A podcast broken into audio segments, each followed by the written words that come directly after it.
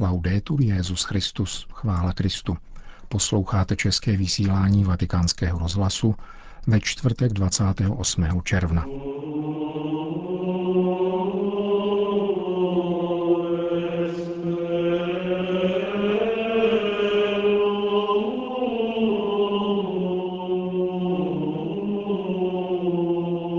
Jedinou věrohodnou autoritou je ta, která se rodí ze sklánění se k nohám druhých ve službě Kristu, kázal papež při dnešní konzistoři, kde jmenoval 14 nových kardinálů. Jeho homilí a další zprávy uslyšíte v našem dnešním pořadu, kterým provází Milan Glázer.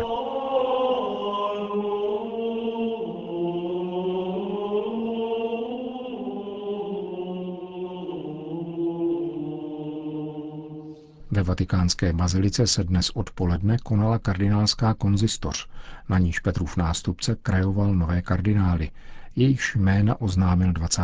května.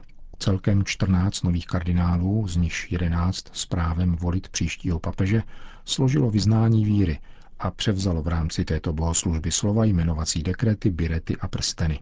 Petrův nástupce pronesl homílí na úryvek z Markova Evangelia, které podává, jak Ježíš cestou do Jeruzaléma předpovídá svoje umučení, zatímco učedníci se dožadují privilegií.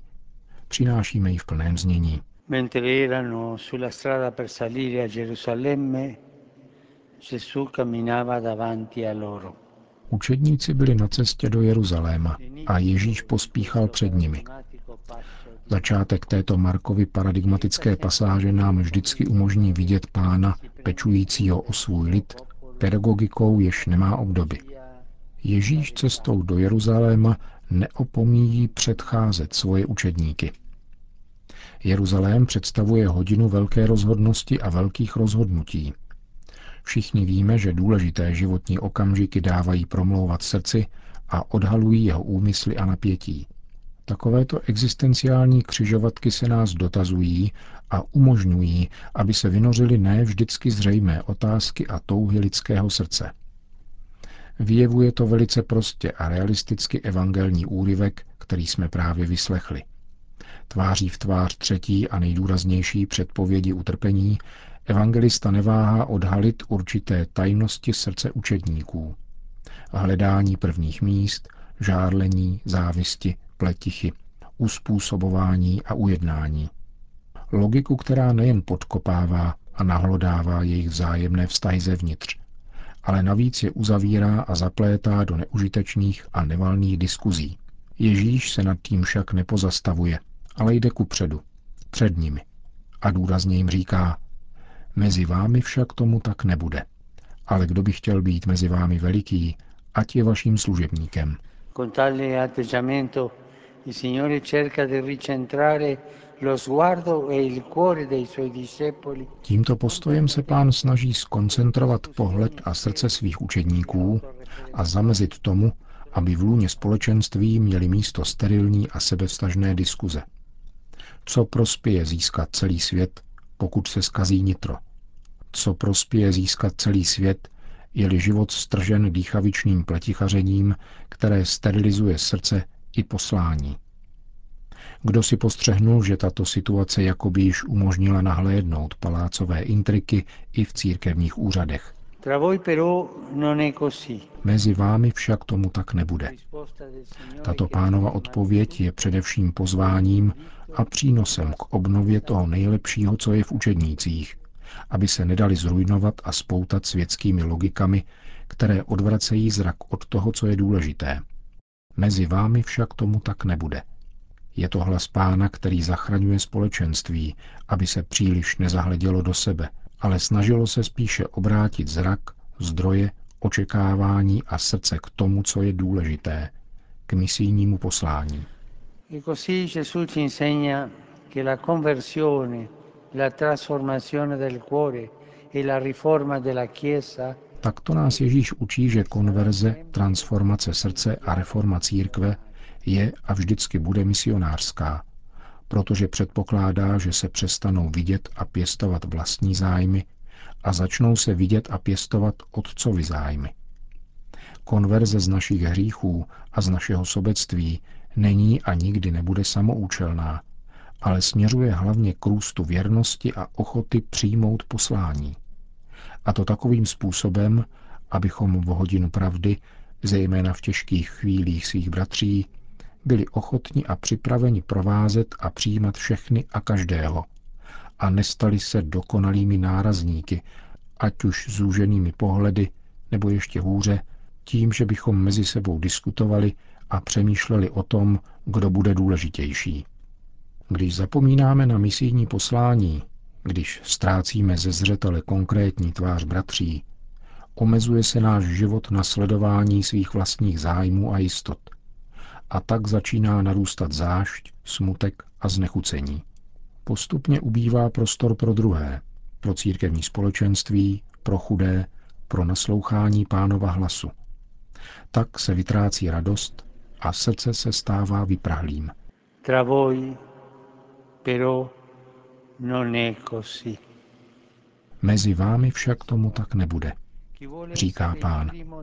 Kdo by chtěl být mezi vámi první, ať je otrokem všech. To znamená, že jsme denně voláni zpívat požehnání a velebení. Toto volání nám adresuje pán, abychom nezapomněli, že autorita v církvi roste schopností prosazovat důstojnost druhého a udělovat pomazání druhému, abychom uzdravovali jeho rány i jeho nezřídka ublíženou naději. Znamená to připomínat, že jsme zde, protože jsme posláni přinášet chudým radostnou zvěst, vyhlásit zajatým propuštění, slepým navrátit zrak, propustit zdeptané na svobodu a vyhlásit milostivé léto páně. Cari fratelli cardinali e. Drazí bratři kardinálové a neokardinálové.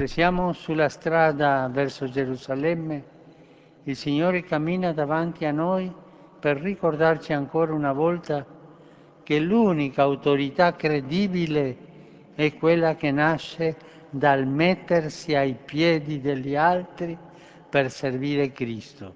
Cestou k Jeruzalému Ježíš pospíchá před námi, aby nám znovu připomněl, že jedinou věrohodnou autoritou je ta, která se rodí ze sklánění se k nohám druhých ve službě Kristu. Je to autorita nezapomínání na Ježíše, který dříve než sklonil hlavu na kříži, nebál se sklonit před učedníky a umít jim nohy. Toto je nejvyšší vyznamenání, které můžeme obdržet. Největší povýšení, kterého se nám může dostat.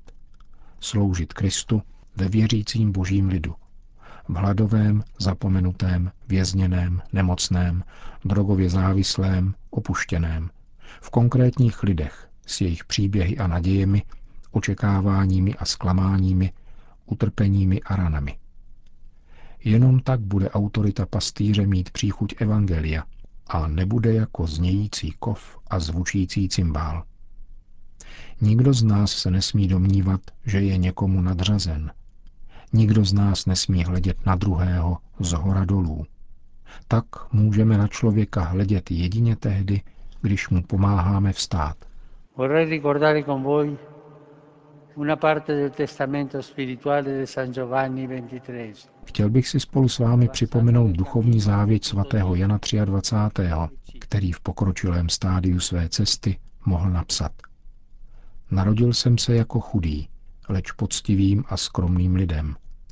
A velice mne těší, že umírám chudý, když jsem podle potřeb a okolností svého jednoduchého a skromného života ve službě chudým a svaté církvy, která mne živila, rozdal všechno, co mi byť v dosti omezené míře přišlo pod ruku během mého kněžství a biskupství. Zdání zámožnosti nezřídka zastřelo skryté trny dotírající chudoby a bránilo mi rozdávat hojněji, jak bych si přál.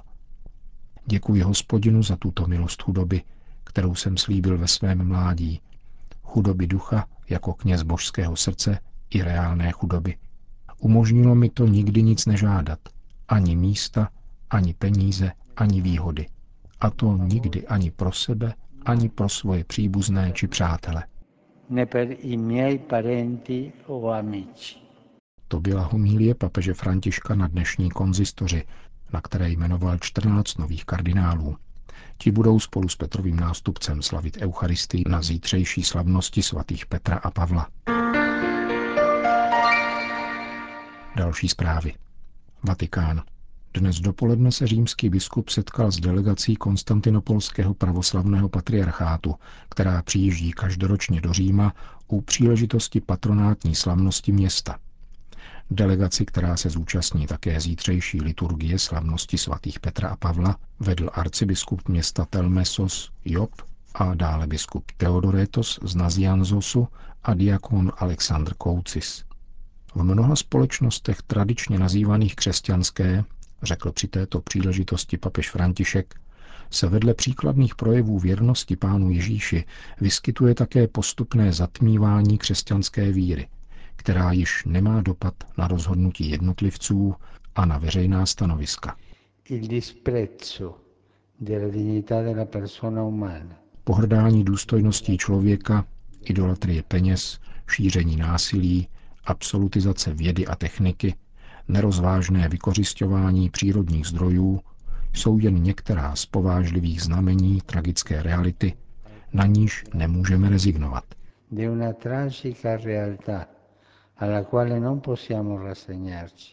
Konstatoval papež a citoval slova ekumenického patriarchy Bartoloměje, který během nedávné návštěvy Říma, kde se účastnil sympózia o politickém a životním stylu v digitální sféře, prohlásil.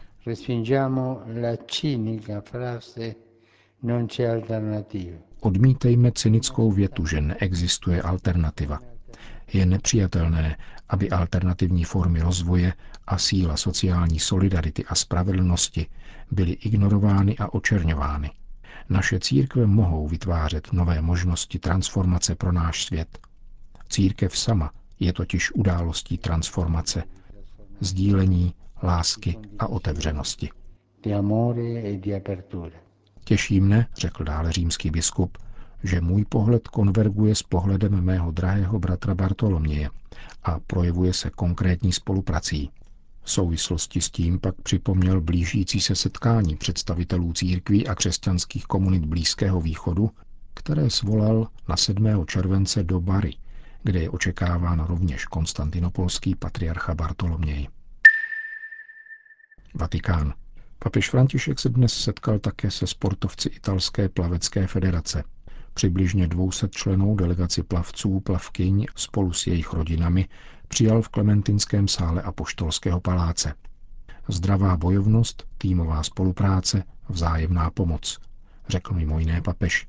Tím se vyznačují plavecké sportovní disciplíny, plavání, vodní polo a synchronizované plavání, u kterého se pozastavil.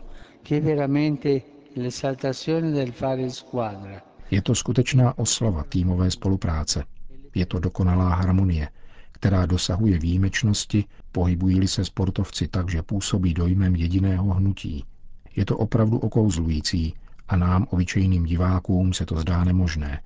Kromě individuální dovednosti je však také zde tajemstvím úspěchu vzájemná pomoc. Řekl mimo jiné papež František, který pak připomněl nedávno tragicky zemřelou 21-letou Noemi Carozzo.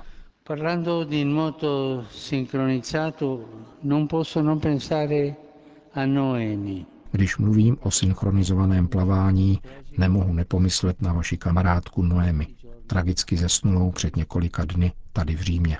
Modlil jsem se za ní a její rodinu a dnes na ní vzpomínám spolu s vámi. La ricordo insieme a voi.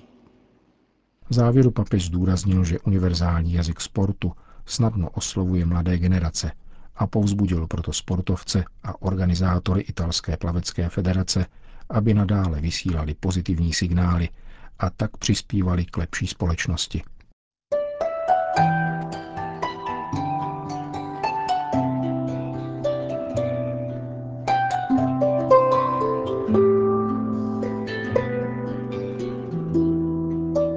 Končíme české vysílání vatikánského rozhlasu. Chvála Kristu. Laudetur Jezus Christus. thank you